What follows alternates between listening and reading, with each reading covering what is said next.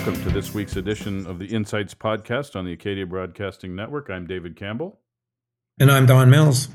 Don, this week we had an opportunity to continue our discussions on the forestry sector in Atlantic Canada. We are privileged to have back the CEO of JD Irving Limited, Jim Irving. Now, Jim, as people will remember, was the very first guest on this podcast when we started over 2 years ago. And he's back to talk about some of the changes in New Brunswick, the new forestry plan put forward by the province, and his vision for a healthy and successful forest products industry in New Brunswick. I just want to say before I flip it to you that I was impressed by how personal he was this time, like talking about the history, his father, his grandfather, the vision for multi-generational forest management. And the role of the forestry, not only as an economic driver, but broadly in terms of recreation and fishing and hunting and bird stock management. And he talks about deer and moose. So I really interesting conversation.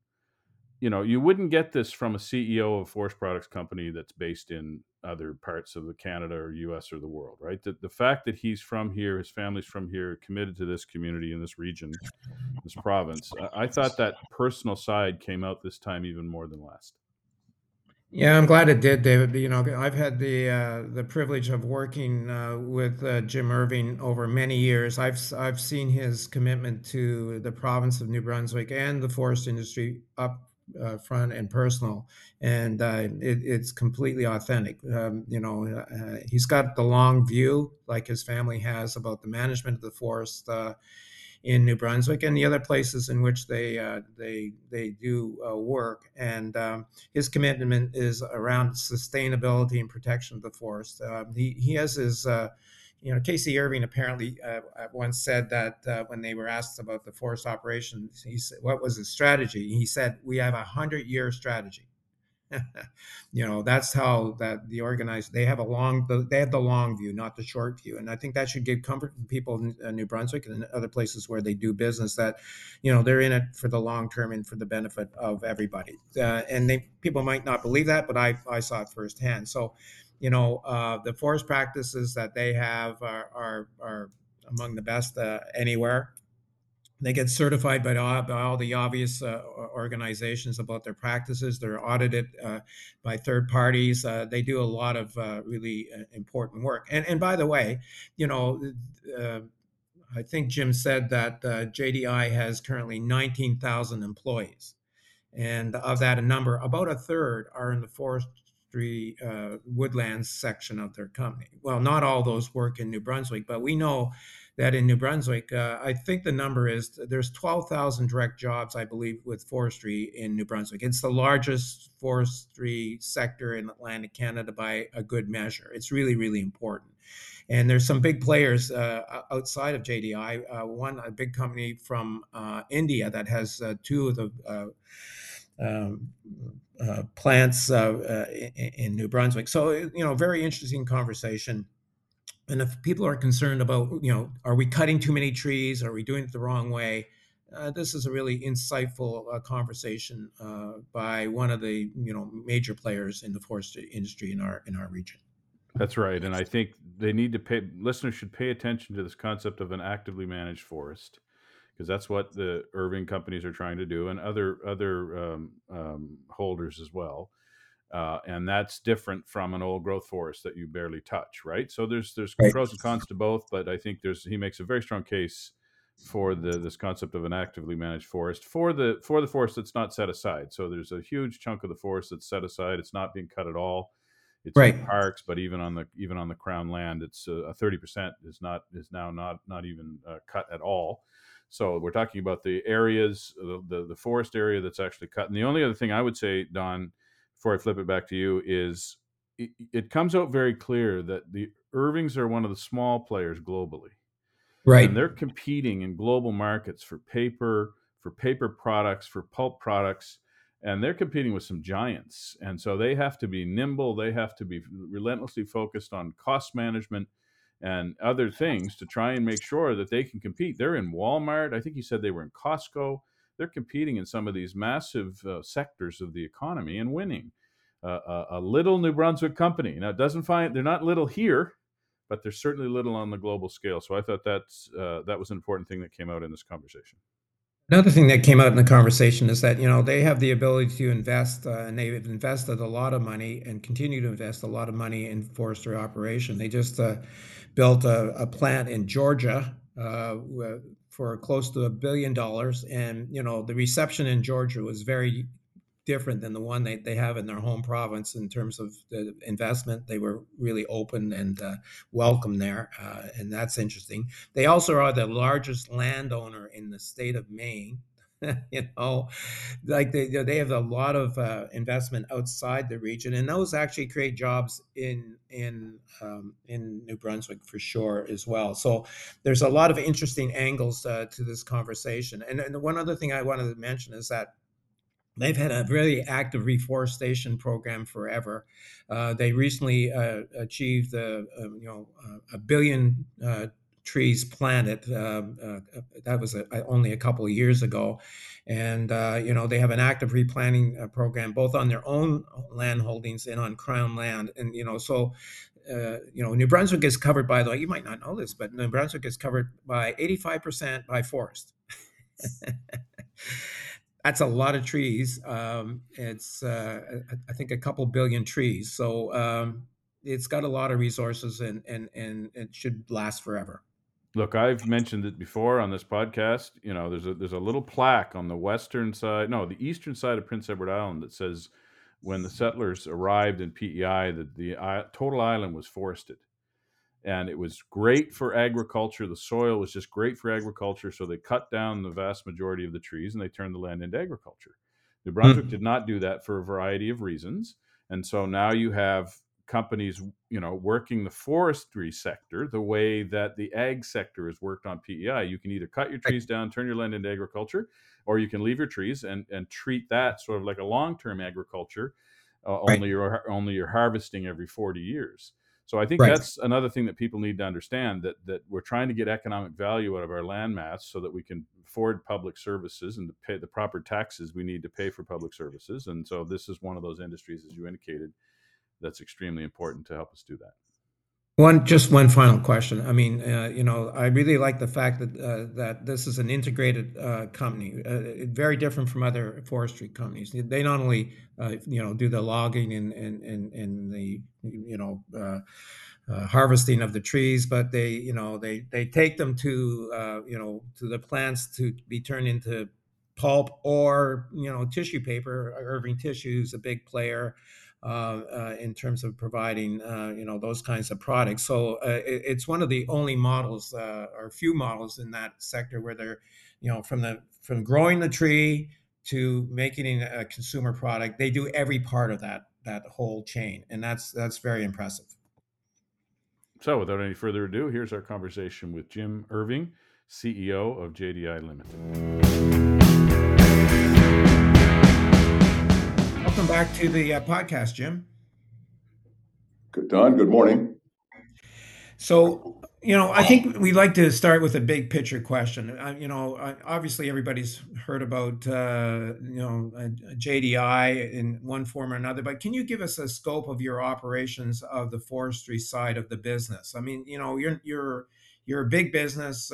You're in multiple portions of the industry. Yeah, tell us about where you're operating, the kinds of businesses that you're in the forestry industry, and maybe some idea roughly of the number of people who are working for you at the current moment. Well, I tell you, just to put JDI forest products business into context, we're about, number one, it starts with timberland, and we're about the second or third largest timberland owner in North America. So we have a big timber base that's located heavily in Maine, New Brunswick, and Nova Scotia. And that's the foundation of our forestry business. And we've had the timberland going back 100 years almost in the organization. So we've had a long time tenure as landowners and managers. So out of that, and growing trees, is only really good if you can get value out of them. If you can take that tree and add value to it in multiple products. So with that, we operate 10 sawmills between New Brunswick, Nova Scotia, and Maine. We operate tissue plants in Moncton and St. John and Fort Edward, New York, and Macon, Georgia, and Toronto. We have our pulp mill here in St. John and a paper mill in St. John and corrugated medium plant, which is paper used for making boxes in St. George, New Brunswick, and through our affiliate there in Moncton, we make boxes as well. So that's the organization, and we'd have about probably in the total forest products business that we'd have about 19,000 employees in total across the whole organization, and we'd probably have a third of them, I suppose, would be in the forest products business, roughly. We put them all together, some in the U.S., some in Canada, but that's sort of the background. But forest products is a globally competitive business, and we shouldn't be confused about that. That's the real world, and so we're competing primarily for New Brunswick, but New Brunswick as a province makes about 0.5% of the world's forest products. So to put it in context, it's a big world, very competitive world, and we're about New Brunswick 0.5%. So while someone might think, well, Irving, you're big in New Brunswick, where I can tell you we're not very big at all in the big scheme of things when it comes to real competition. Yeah. So I want Mr. Irving, I wanted to ask you about that. So you do compete in global markets. You sell very little of your product in New Brunswick. So you're competing with global forestry giants around the world. What do you see going on right now with the forest product sector globally? Well, this is an important fact, and we tell these facts to the government because government policy has a lot to do with the forest products business. Because, like all natural resource businesses, it's federally or primarily provincially regulated in a lot of ways. But we produce enough toilet paper, as an example, in our Moncton plant alone to provide every house in New Brunswick a year's supply in 45 days. Our lumber. We could build all the houses in New Brunswick with our New Brunswick sawmills in about 30 days, or our magazine paper, or whatnot, 12 and a half days or so. So we know those stats, and we say to everybody, look, we have to be competitive on a global basis.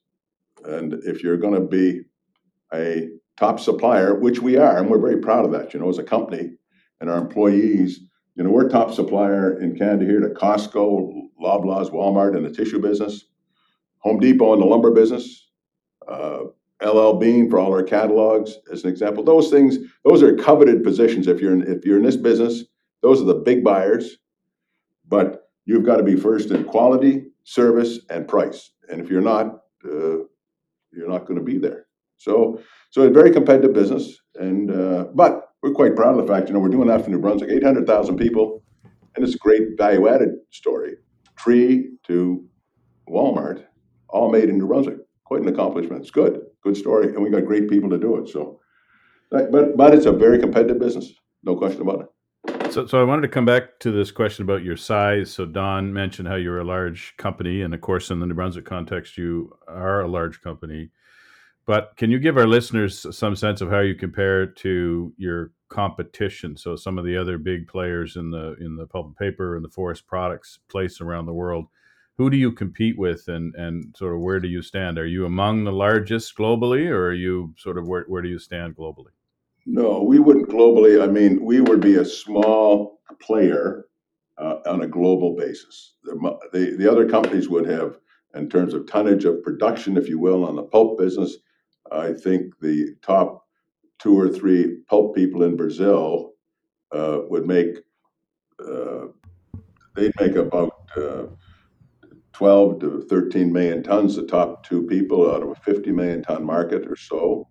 And we're 350,000 tons, trying to get to 500,000 tons in the pulp business, for example. And in Brazil, they'll grow a tree 60 feet tall in 6 years.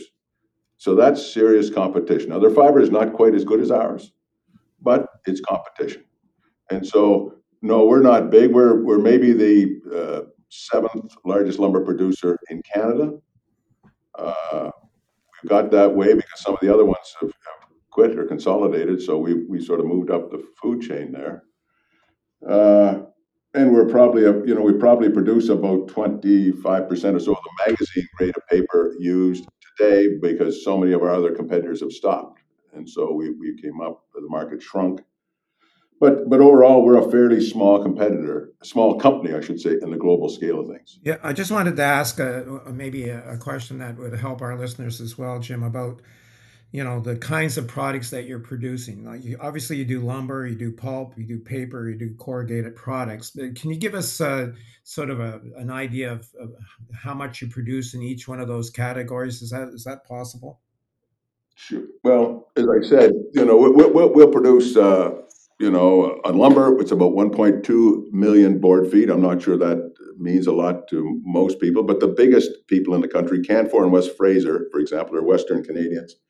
They'll produce about 5 to 6 billion board feet. So we'd be, 20% or so of their size, and they'd be the biggest in the world. And we produce about 1.2 million board feet in all our mills, Nova Scotia, Maine, and New Brunswick.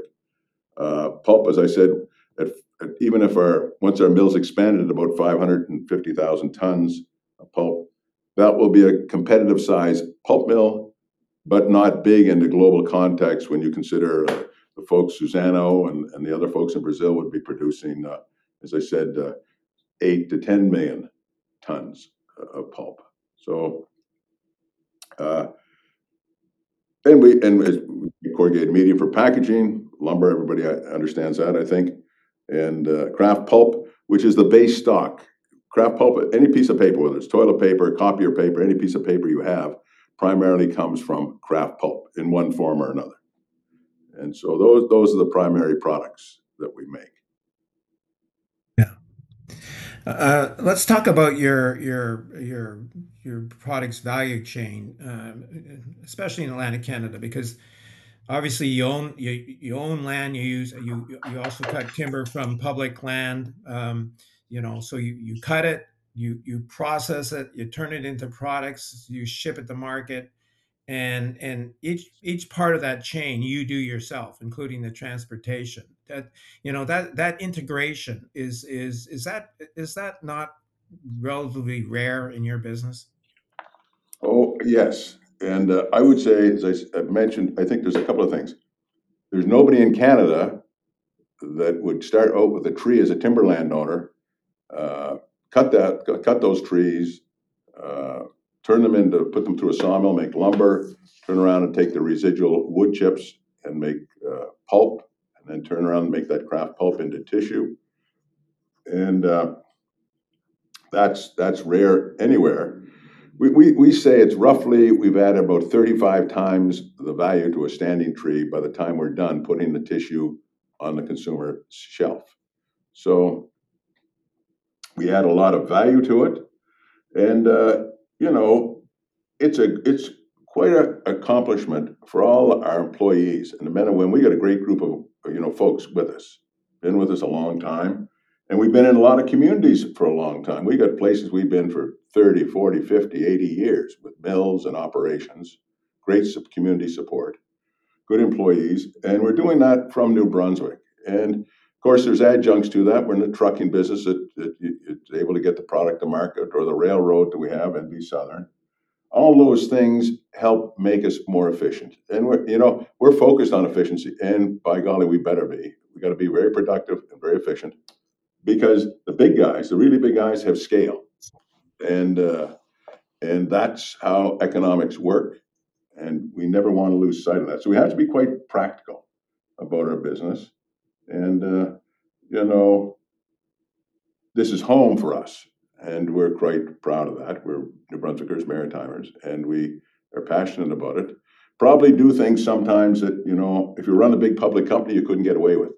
You couldn't be planting as many trees, or you couldn't be spending the kind of capital that today won't give you the return that you really should have, but over the long term will give you the return. And we take a longer term view of that. So that's how we have to run the business. That's how the business is successful. And it's done okay over the years. You talk about capital. It's a capital-intensive business. Obviously, you're always investing in your business. You always have to keep things up to date in your pulp operations and your plants and those sort of things. Can you give the listeners an idea, Jim, of how much you might invest annually? And let's just talk about the region initially, and then I want to talk about your investment outside the region. Well, I tell you, we've spent, I know, because we were looking at it the other day, in our forest products business from 2014 for about an 8-year period, we spent about $1.4 billion in total capital and upgrades and ongoing maintenance expense. That was the amount. And we've been in discussions here. We have got another major capital program underway at our pulp mill, which is going to get us to a much more competitive size mill. And that will be the total capital there, depending on what inflation does to us over the life of this project. And the life of the project should take another 3 or 4 years. We'll spend somewhere between $1.5 billion, $1.6 billion. So it's a lot of money. And, but if we don't do it, we can't stay in business. That's the fundamental fact. So nobody in Canada would be spending that kind of money in the pulp business that I'm aware of. So it's a big commitment. But we've been growing trees, for over 60 years. And we want to make sure that we can use those trees in a proper manner and a good business. And we have to have competitive assets. That's something we keep talking to the government about, because this is everybody has to understand that. It's yes. Yeah. You've also made some significant investments outside Atlantic Canada. Can you just give us an idea of? I know in the last 10 years, especially, you've been very active outside. Can you tell us a little bit about some of that capital investment? Well, we've spent just a fair bit of money on. We have a tissue mill. My brother Rob looks after that, the tissue business, and we spent about $1 billion in a place called Macon, Georgia, brand new greenfield operation. 2 big modern tissue machines, a lot of product going to Sam's Club, and the pulp goes from St. John by rail down there, and it's a very good operation, and so it's a lot of money. But it's a competitive size plant. And I can tell you, people down there in Georgia, the governor, the mayor, I was there with Rob a couple of times, they couldn't be more helpful in terms of, what can we do to get the investment? And I think that today is quite important that governments keep that in mind, because as somebody said, money goes where it's wanted, and it's good to have a right environment to invest. And that's quite important. We keep that, everybody keep that in mind. So that'd be the big one. We've spent other money and a lot of money in Maine and our sawmills, but nowhere near the same amount of capital, but certainly and other businesses in Nova Scotia we've done. But I suppose between the sawmills in Nova Scotia and Maine, whatnot, there'd be another $60 to $70 million, I suppose. And then other, the road gets upgraded, and so I suppose there'd be $100 million over the last few years that go to keep those operations up to date. It's a lot of capital, obviously, and as you mentioned, you have the ability to decide where to invest that capital. Just tell us a little bit about the differences between investing in this region versus investing outside the region. What are the differences that you see? Well, as I mentioned, I tell you, down in Georgia, which was a new experience for us, those folks couldn't be more welcoming, and different locations have different approaches, I suppose, different governments. But here at home, I think we have to be very, I think sometimes it works to our disadvantage because we've been here for a long time. And say an example in New Brunswick, someone said, well, Irving, you've been here a long time. You guys, you're gonna look after yourself or whatever it's gonna be. And we say to the government, you know, the job is not to fight with the governments. Because governments are people, and a lot of people like to criticize governments, and we can't go anywhere by criticizing. We have to be constructive. Got to have the facts, go to the governments, and explain why we have to have policies that don't make us less competitive. And it's a difficult thing, you know. We probably have more facts and figures, and we do, I would say, than the government about forestry or the economics of investment and global competition, and we share that with the government because we, you know, we want them. Everybody wants to be successful. This is home, and by golly, if you know, good business does a lot of benefits, provides a lot of benefits to everybody in the province or the region. And that's our view of it, and you know, we're not sitting in Mumbai or New York or Toronto clipping coupons and wondering what's going on. We're here, and we live it. And we work hard at it. My brother, myself, my father, his father, and a great group of men and women. You know, a lot of people, and because they're interested, and it's exciting if you can compete with what we call the big guys. And you know, that's our job. Can I just ask you a follow-up question there? So you are a big player in New Brunswick, both on the Crown land and your own land holdings, but you're not the only player. Can you give us a sense of who else is in New Brunswick? Because of course the all of the players you know, need a competitive business environment. So can you give our listeners just a quick sense of who else? You mentioned Mumbai, but who else is actually operating mills in the province? You have one of the biggest companies in the world, the Birla Group, own two pulp mills in New Brunswick, and we had actually Jason Lemongelli, our Vice President of Woodlands, and myself, we had a meeting with them last Saturday, and we had a good conversation. They were talking about investing in New Brunswick. The senior executives were here from Mumbai, and they were talking about investing. And the chap said, one of the chaps said to me, he said, you know, capital has no passport. That's how he phrased it. And they go around, and they're big. They're huge. But we're fortunate to have them in New Brunswick. They're providing great markets for hardwood primarily. And that works for the small woodlot owners. It works for the Crown land. It works for all of us. And we like to have other big companies in the province. One time we had a number of them. We had Consolidated Bathurst. We had an international paper. We had we had Fraser Company. It was Fraser Companies in those days, and Nyquik. And the go back 30 years ago or more. I'd go to the meetings in Fredericton or wherever we were with my father, and 40 years ago, and we would have the presidents of all those companies would come to New Brunswick, and they would meet with the premier, and they would talk about their investment plans, and they would talk about growing wood, and it was a serious discussion, and they were very good discussions, and they would bring a different perspective to New Brunswick because they had operations elsewhere. So that was very positive, and today we've lost some of that, but you've got ourselves. You've got Birla Group, or they have AV Cell and Nyquik, and then you have the folks in Edmonton who owned what was today is Twin Rivers. They're primarily from New York, I believe, and they own the organization up there, and they have other mills around. But so you there are lots of other people in the province, and then there's some other sawmills that are owned by folks from. West from Vancouver. They own a couple of sawmills in the North Shore, New Brunswick, and then one chap owns a mill in Plastroc, and he's in Quebec. So it's a mixture, but I suppose, you know, we're since this is home and we're around it, we know perhaps a bit more about it than most of the other folks. So we're involved in it. So I just wanted to ask you about this new landmark forest strategy. Of course, if anybody that's flown over to New Brunswick knows, we're primarily covered in forest. We're one of the most forested jurisdictions in all of North America. Some places like Pennsylvania have cut down a lot of their trees over the years and turned the land into agriculture.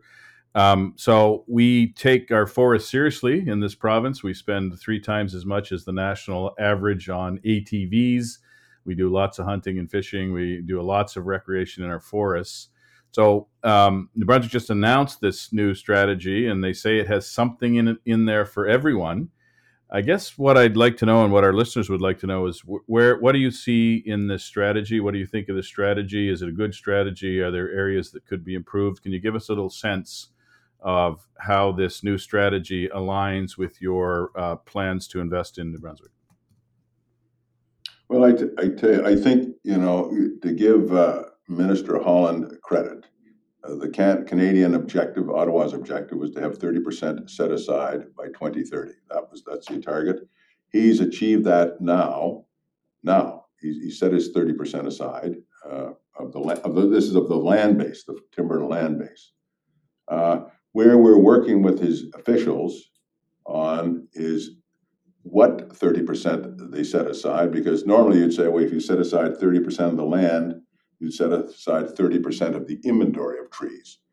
But we find when we add it all up, the 30% of the land, they've sort of cherry-picked, if you will, across the landscape, and they picked up all the big trees and all the best trees. So we find that 50% of our saw logs now, more or less, are tied up and restricted, the biggest and the best saw logs. So we're having some discussions with them, because this is about this. Because this is not a theoretical exercise. We have customers that expect a certain size of lumber. We have logging costs that are based on a certain size of tree. We have sawmills that are organized for a certain size of tree. The capital's all in place, and so we say, look, we can do a lot here to accommodate the 30%. Probably could even do a bit more if we want to count certain things that are not counted today. But on our own land, we'll set aside about 20% of the land and about 20% of the timber, but we won't waste any of the timber. What troubles us is this, I guess you'd say, the waste. You go and tie up all the old trees, big trees, and trees are like people. You know, I keep telling them, trees are like people. They get to a certain age, they die. They fall over, and they emit carbon, which today nobody wants to do, but it's also it's a great source of fuel for fires. And, you know, Nova Scotia got quite a lesson in that this year, and the rest of Canada, you know, as well. We're fortunate in New Brunswick, knock on wood. We've had fires over the years, but very, very little compared to the national average. But we work at that. We take great care of our forest. And so we say to the government, look, anybody who's ever put a green stick of wood in the fireplace versus a dry stick of wood knows the difference, how it's going to burn. And so we say, save some old trees, fine. You want to study that, save a few, that's fine. But the rest of it we shouldn't waste, because that's New Brunswick's capital. That's New Brunswick's asset. And we're always seen to be short of money in New Brunswick to pay all the bills. So let's not waste anything. We wouldn't waste it on our own land, I can tell you. We would turn it into revenue. And make sure we meet but we got to make sure we meet all the environmental requirements, and we're focused on that in a big way. So we're working with the government. It's about, you know, it's a tough job being a government trying to balance all the requirements, and we want to be constructive with the government on this, but we can't be theoretical about it. We can't. Somebody might take a very theoretical or academic approach to it, and. You put us out of business. They've done that in British Columbia. You know, it's unfortunate. British Columbia has been one of the biggest forest products reducing regions in the world forever, for a long time. And today, they used to produce about 18 billion board feet of lumber. That was about 2006, I believe. And today they're down to about 8 billion board feet, something like 50% reduction. And they used to make about 6 million tons of kraft pulp. Now they're down to about 4 million tons. So, which is a tragedy for Canada, but are there trees in British Columbia? Yes. But, public policy, activism, other things, maybe the government, maybe the companies haven't been as aggressive as they should have been about protecting the forest. But they get up and move. Those companies out there are bigger than ever. They're just not bigger than ever in British Columbia. They've gone to the southern U.S. or Europe.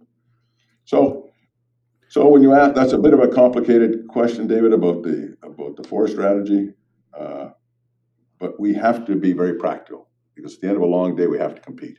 And so that's what we're trying to encourage the government to take a closer look at.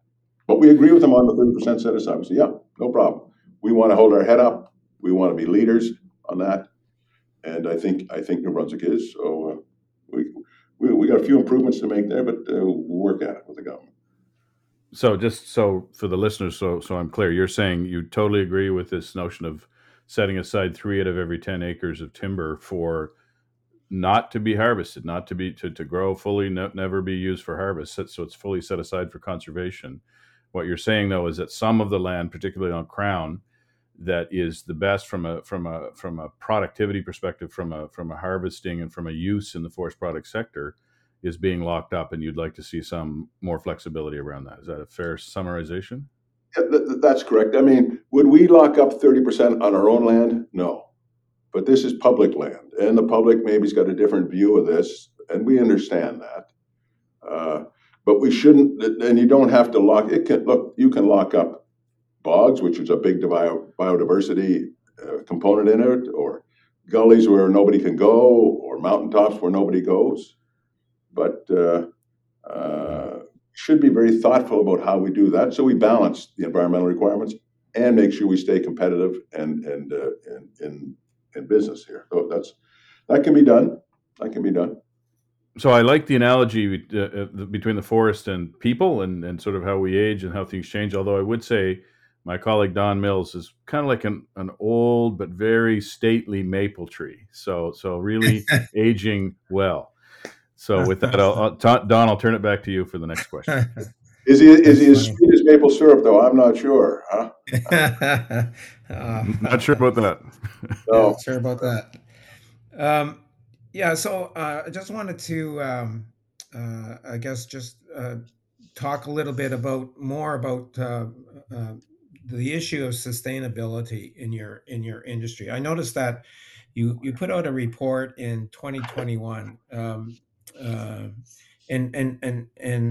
you talked about our business is growing sustainability. I know, Jim, from some of the work that I've done with you in the past, that one of the biggest issues was educating the public about the forestry industry. There's a lot of misconceptions and myths about the business. People worried that too many trees are being cut, and they weren't happy with the method of harvesting trees and those sort of things.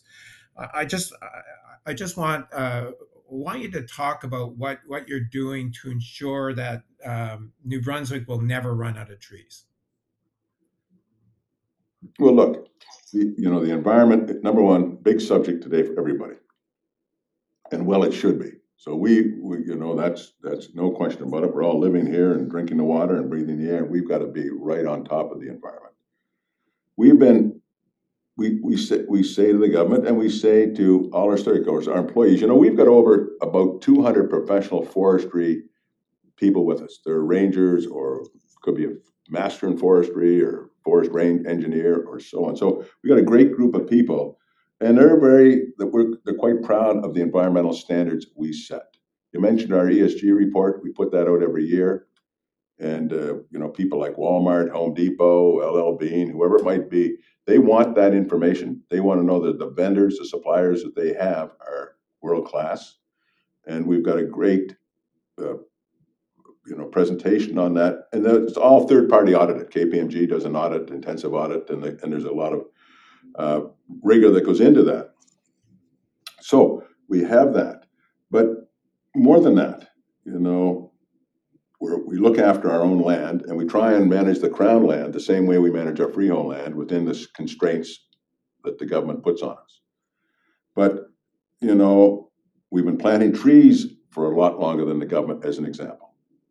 We've been planting trees back to the late 1950s. Started grandfather and father. And we've got all the certifications you can get by third parties, the global agencies, FSC and SFI, which are acronyms for the big global standard companies that measure everybody around the world. We have all the gold standards that we can have, FSC in Maine and SFI and the rest of the land. But beyond that, and I think this is quite important, for over 25 years now, we have what we call the FRAC Committee. It's Forest Research Advisory Committee. And that is made up of peer-reviewed scientists. They come from UDM, University of Moncton, UNB, Laval, University of Maine. And they come every summer, have come for every summer. We put the seed money up to get them here.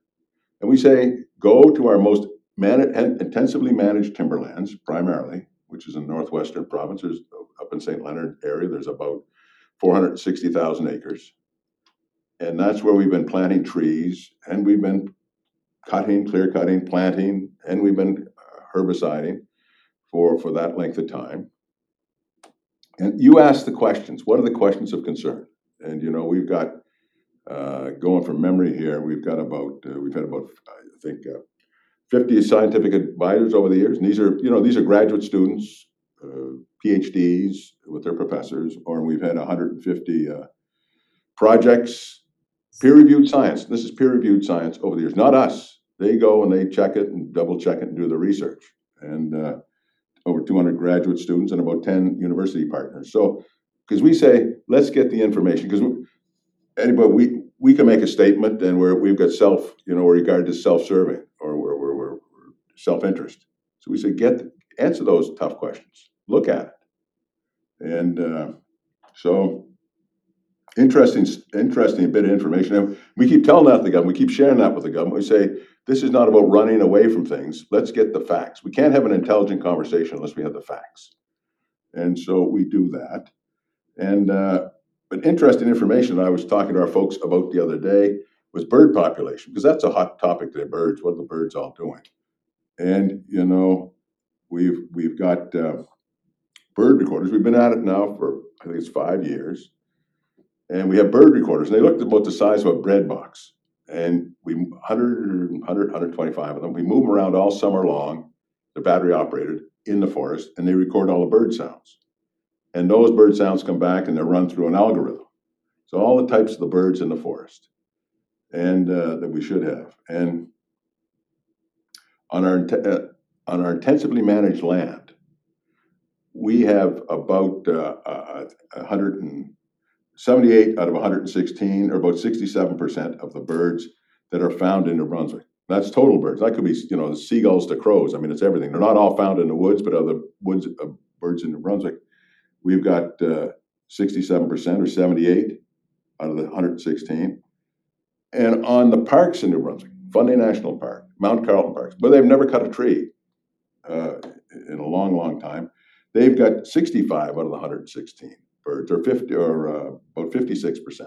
So here we are, intensively managed, and we have a broader and richer diversity of birds than they do on the provincial or federal parks.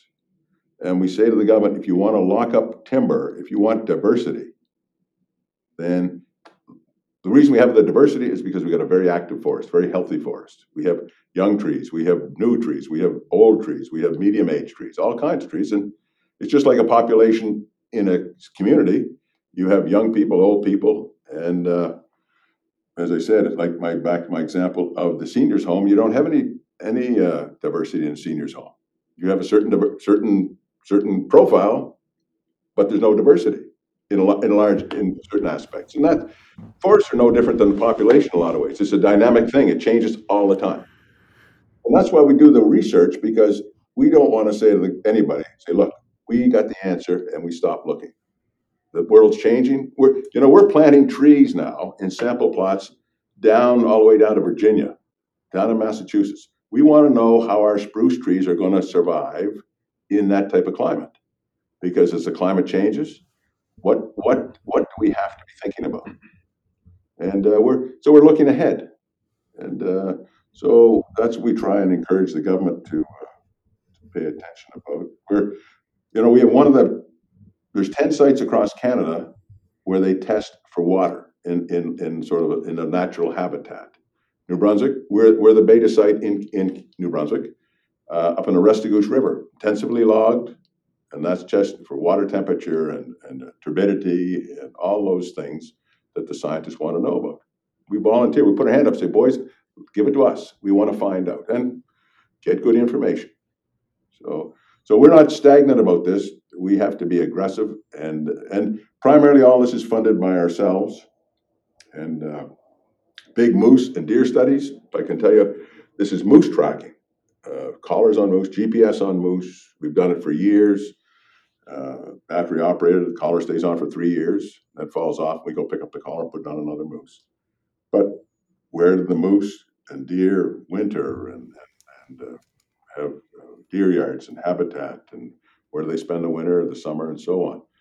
As we change with climate and whatnot, we have to have the facts. And again, we put the money up to seed money, invite people to participate. The universities, of course, do all the work. And sometimes we get the government, New Brunswick, over the years on our FRAC committee, that sometimes they participate, sometimes they don't. But we're consistent about collecting data. We're data crazy to some extent. We want all that information so we can have the right discussions.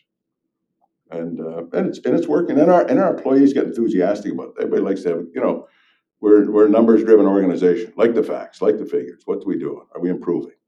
Got to improve all the time. And that's how it works.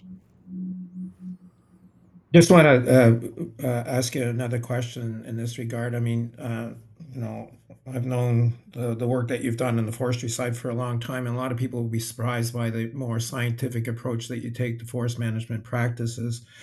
You have your own research on tree development, I know, and the breeding of trees, which is to build stronger, faster growing trees.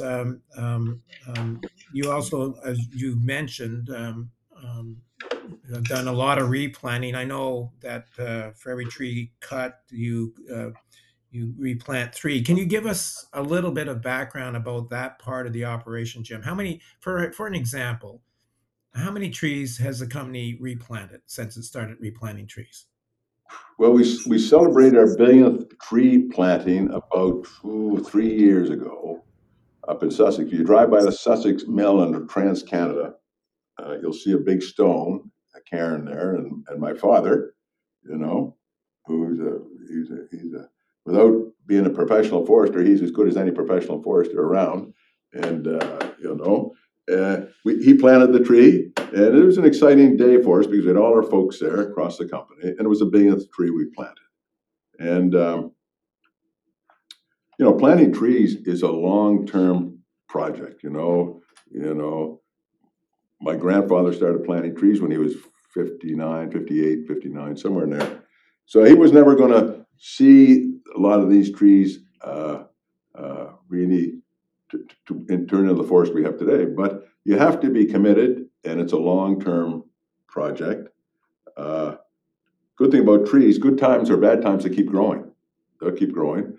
And if you're in a business where you can take the tree and do something commercial with it, if you're efficient, it's a good way to grow the business. So today our lab in Sussex, and this is to answer your question, we've our lab will grow a spruce tree, and this is not genetic engineering. This is just selecting the best white spruce mother and the best white spruce father, and get their progeny and do the same, and generational changes. We grow about 4 times more volume in the same length of time as a natural forest. So if the natural forest was, 50 years or 30 years, those trees will produce about 4 times the volume on an acre of land, which is really, it takes a long time. Your money's in the ground for a long time before you get a return. And that's the tough part of it. But we're planting trees, we grow a tree that's much better. And if you went to the lab today, you'd go in there, you'd think we're trying to cure cancer. Bright lights, white coats, robots, sterile environment on part of it. Really, and we got patents on budworm resistant trees. We got patents on a couple of other things. And we're working with the people in Europe on robots to further enhance our cost, reduce our cost on the production of trees. So it's exciting. I mean, if you come to New Brunswick, if you flew over New Brunswick in an airplane, at about 1,200 feet, it's 85% covered in trees, about 17 million acres, and about 85% covered trees. There's an enormous amount of trees. That's all we have. That's the good news we have. We don't have many competitive advantages here, but we do grow a lot of wood and can grow a lot of wood. So we need to be thinking about that, is how do we generate more revenue for the whole province. So, you know, the lab, we're excited about that and all that scientific work. It's really quite, we're coming from New Brunswick, you know. We're not the, geez, we, there's not a lot of, you know, leverage here in terms of a lot of other, you know, lift. It's all our money, our capital. But that's, you know, when you're a private company and you're committed to something, you know, you tend to take a longer-term view of the return. And that's how we have to look at that. So we enjoy it. We enjoy being with our people, and we enjoy going to the woods and looking. Jim, wasn't it your grandfather, K.C., who said when somebody asked him about his business philosophy, he said, we have a 100-year vision. Wasn't that your grandfather who said that?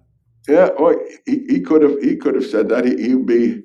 He'd say 100 years, but boys, you're just getting started. You better look a little bit farther than that. You know, he was a long-term, you know, like to look ahead.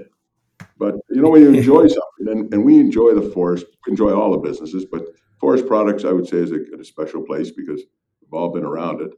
And you know, it's great when we have the facts and you go look at it. It's one of those businesses that you can go, it's very tangible. You go and look.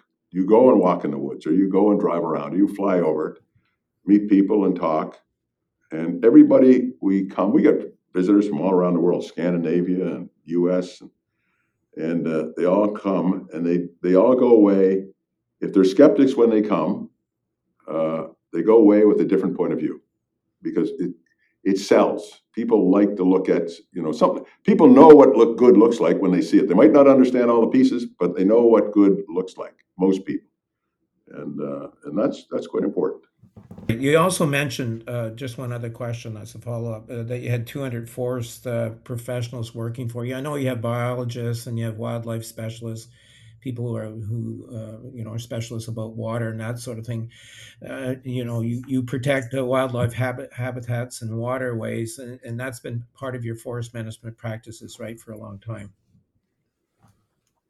Yeah. That's right. I mean, as I mentioned, you know, we do all that work with tracking of deer and moose, and do a lot of those things, as I say, for a couple of reasons. One is we want to know if we're doing the right thing, and trying to understand climate change. What's that going to do? And then we can have the right conversation, because there's critics out there today, whether they're, you know, and it's good if people is criticizing, if they got concerns, we should be able to address them. And sometimes, you know, if somebody has a criticism, it makes you think. And, you know, constructive criticism, that's great. All day long, we want to learn, and we have to, because we got to keep up. And it also provides the government with a good set of facts, if they, you know, to look at and to understand. And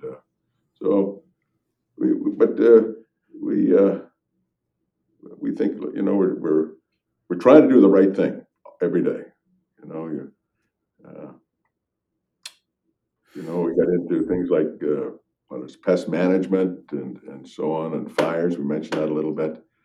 You know, as an organization, we've got 4 what we call fixed wing, 4 water bombers, if you will, 2 helicopters, a spotter plane, and 7 airstrips, all at our own expense. And that's all summer long. They're there with pilots, mechanics, and someone says, fire, we go fast. And we put the fire out. And those airstrips all got fuel, and they've got fire retardant and water.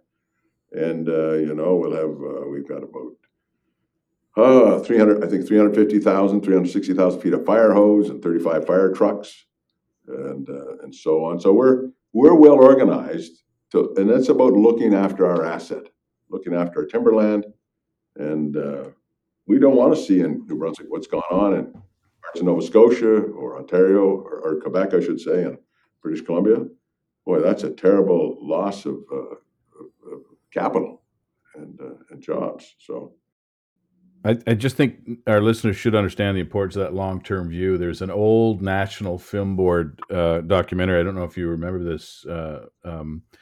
And you're in it, and I think it's with your grandfather. It's like 50 years ago, so you're a very young man, and you're in the forest looking at the trees. And here we are something like 50 years later, and you're having the same sort of vision for the future of the forestry industry in the province. So that long-term view, I think, is incredibly important, because it means economic value for communities throughout the generations, not just in a short term until an industry turns and then you have to start over. So I think that's really good. I just wanted to ask you, there seems to be lots of deer and moose around. Do you have any numbers or any thoughts on the deer and moose population these days? Well, I tell you, it's very interesting. And we put all kinds of stats together because we want to talk to, we talk to a lot of people. Our folks, we'll go and talk to the Fish and Game Club in Chipman or down in Sackville or wherever it might be, or the ATV years and so on. And, from the 1930s to the 1960s, you went to jail if you shot a moose. It was illegal. No moose. And today, last year there was like 5,000 permits issued to shoot moose. Lots of moose. And we take a little bit of the credit for that. Good forestry, as we say, back to a diverse forestry, a healthy, well-managed forest has lots of benefits. Lots of moose. You go to Nova Scotia, they're always struggling to find moose down there. It's always there's demonstrations and there's this and that about moose in Nova Scotia. We think, with a different type of forestry regime, you might have more moose. But we got them in New Brunswick. Got all kinds of them. Deer populations up, bird population. We got lots of facts around that. So a diverse but well-managed, healthy forest, just like a healthy population, you're much more productive. And you've got to be healthy to be productive, and that's what this is all about, as far as we're concerned. So, it's exciting to see all that happen. And we just have a couple more questions for you, Mr. Irving. The first one is, the last time you were on the Insights podcast, we talked about your workforce needs and some of your concerns and the ways you were sort of leaning into new avenues, such as hiring international folks. With the increase in immigration and other recruitment efforts, and and we see some of the signage as we drive down the highway. Are you feeling good about your workforce these days? You talked earlier about 19,000 staff. You must be facing many of the challenges that other employers are facing in terms of the aging workforce. So, where are you today on addressing your workforce? On that one, we're feeling much better. We've worked closely with the federal government over the last couple of years and to get the coming into New Brunswick, the Maritimes, to get some regulation changed. And we put a group together. We took the initiative and we got a hold of McCain's, Cook Aquaculture, Westco, the folks are in the poultry business in northwestern New Brunswick, and the folks at... let me see. Who else do we have here? It was six of us anyway, and Norm Casey up in Richibuck doing his metal fabrication operation. So, and we went to the federal government and said, "Look, let us bring the people in," because we were hung up on language. It was a big deal, and you had to basically get high school equivalency. This wasn't about temporary foreign workers. This was about getting people to come here, put their roots down, bring their wife and their children. Make New Brunswick home. And to do all that, you had to pass a pretty rigorous English language, almost a high school equivalency. And we said, look, what we've got, the arrangement we've got now with the federal government, if they come and after 3 years, if we can make an attestation, we can state that they can work safely and productively, that qualifies them for all the process so they can become Canadian citizen. Whether it's a landed immigrant or some type of Canadian citizen. So with that in mind, we're bringing more people in all the time. I mean, it's expensive to bring them in, but they come with a good work ethic. They want to work. We got a lot of our loggers today are coming from Brazil. Truckers have come out of Central Europe, Ukraine or Poland or some other jurisdiction. Our tree planters are coming out of Mexico. Now, they're temporary foreign workers. They come for the summer, seasonal workers. And we're seeing great uptick. It's interesting. You go to rural New Brunswick, go someplace like Chipman, small community, 1,500, 2,000 people. Now we have people, all around, different ethnic backgrounds, different color, different race, but everybody's getting along. They're learning how to shoot moose or play hockey or whatever's going on. And it's a great thing. The church is full. School's full. We have a program now. We're on about building homes and apartments and homes. And rural New Brunswick, as you're aware, the housing crisis is big everywhere. But particularly in rural areas, housing stock is depleted, run down, and the banks don't particularly want to invest in these market where there's no liquidity, there's no market. So we've had to work with, we've got a program working with the federal government and the provincial government about how we fund some of the infrastructure costs, because housing costs are very expensive. And so we're feeling much better about that, but we told the management, all our folks, we said, look, let's stop moaning about no labor. Stop that. We got to figure our own problem out, figure the answer to the problem. The world's a big place. There's almost 9 billion people in the world. Go get a few of them and bring them here. Make it happen and stop complaining about it. Deal with it. And so that's what we're doing. And it's okay. Knock on wood. It's going. But this is important for the governments. Government policy is very important, as you know. You know, whether it's immigration and whether it's on housing, government has a role to play. And so does business. We say to the government, you know, don't just hand out money. You can put up some money, but make sure that if you're going to give it to an employer in a community, he's got to have some skin in the game. He's got to step up. We step up. We put up so many dollars to help build the house and or get the immigration thing done. So it's got to be a partnership between the feds, the province, and the employer. We just don't say to the government, you put up all the money, because that, you know what happens on that. Money gets wasted and everything else. So we have to be on top of it. But it's coming better. You ask good questions. It's coming better all the time. I just want to follow that up, Jim. The last time we talked to you was about 2 years ago, if you can believe it. And you gave us at that time sort of your labor needs estimates for the coming 3 years. Can you update us on the number of people that you're looking to hire at your various operations? I haven't got the number right on the end of my fingertips. It's probably you've got normal sort of turnover, right? And which is one thing, and then you've got growth. And but I would think we'll probably have to be hiring some 3,000 or so a year. Looking ahead, we're gonna hire quite a few more permanent employees at the shipyard in Halifax. And if we want to talk about permanent employees, you know, there'll probably be, I would say, you know, a couple of thousand more permanent employees, and then you have some seasonal turnover. But it seems like hiring people locally is getting better too. That seems to be the fever seems to have broken there a little bit right now. I don't know what's changed, whether it's interest rates or the economy, but local. We're noticing that it's a bit easier to get local folks, but no, we're fine. We're dealing with the labor thing. I mean, the big thing now is inflation, and how do we there's wage pressure, and a lot of these businesses we're a price taker. We can't pass on the cost. You have to absorb that cost, and so it gets back to efficiency on your operations. Because you got to look after people, you got to do the best you can to make sure we keep up with wages on inflation.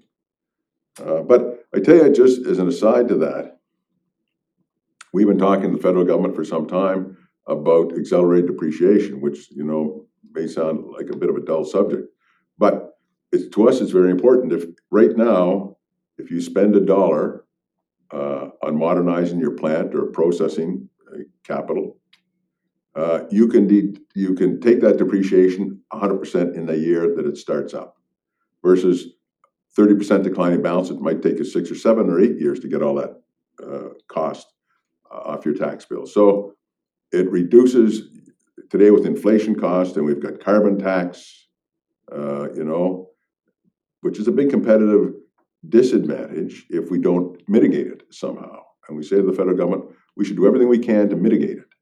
And so that means you may put more modern equipment in or something, change, maybe do away with a boiler that's not really gone its useful life, but you've got to change the process. If we can keep that accelerated depreciation in place for an extended period of time, for another 5 years, let's say. Right now, they want to start to wind it down at the end of 23. And we say to the government, you should be very careful about that. They've got it extended. The Biden government has got that out to, on their new inflation reduction plan.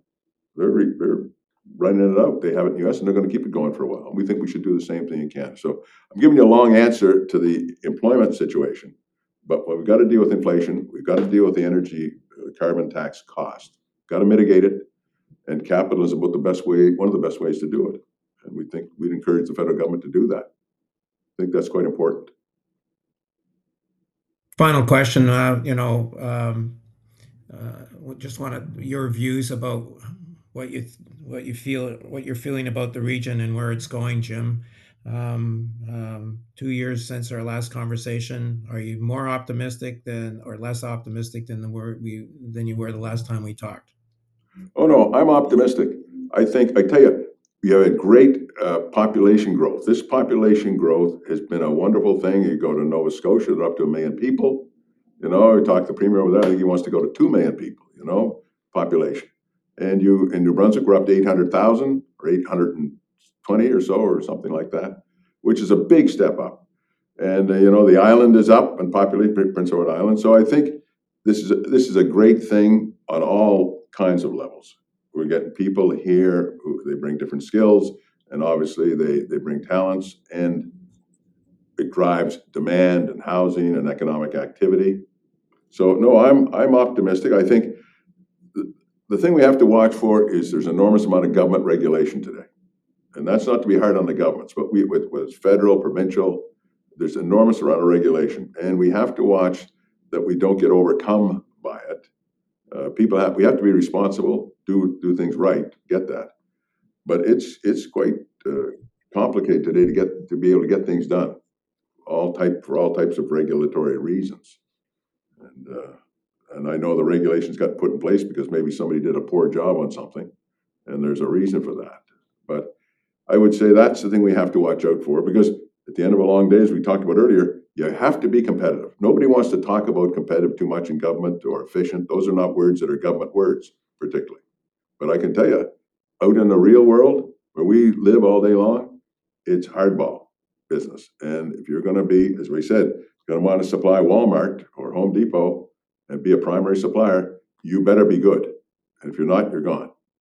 And so that's the reality of that. So that would be the only thing. But other than that, we're optimistic, we're enthusiastic, and things are rolling. Got to keep it that way. Well, Jim, listen, I'd like to thank you for coming back on the Insights podcast to tell us about your forestry operation. We've been doing a series, as you may know, on forestry in Atlantic Canada. Sometimes people don't understand the value of this industry and what it means to the region. So this conversation has been very helpful. And thanks for telling us that story. And you know, by the way, you continue to be the highest rated podcast we've ever done. So maybe we can break the record this time. So we'll see. It's got to be the interviewers, because it's not me, I'm sure. So you give credit to you, but you're doing good work, talking to Maritimers about what makes things tick. Very much. You've been listening to the Insights Podcast from the Acadia Broadcasting Corporation. Follow the show and listen to past episodes on your favorite podcast platform, like Apple or Spotify. If you've enjoyed the show, why not recommend it to a friend? Don and David will be back next week with another deep dive into some key issues in Atlantic Canada.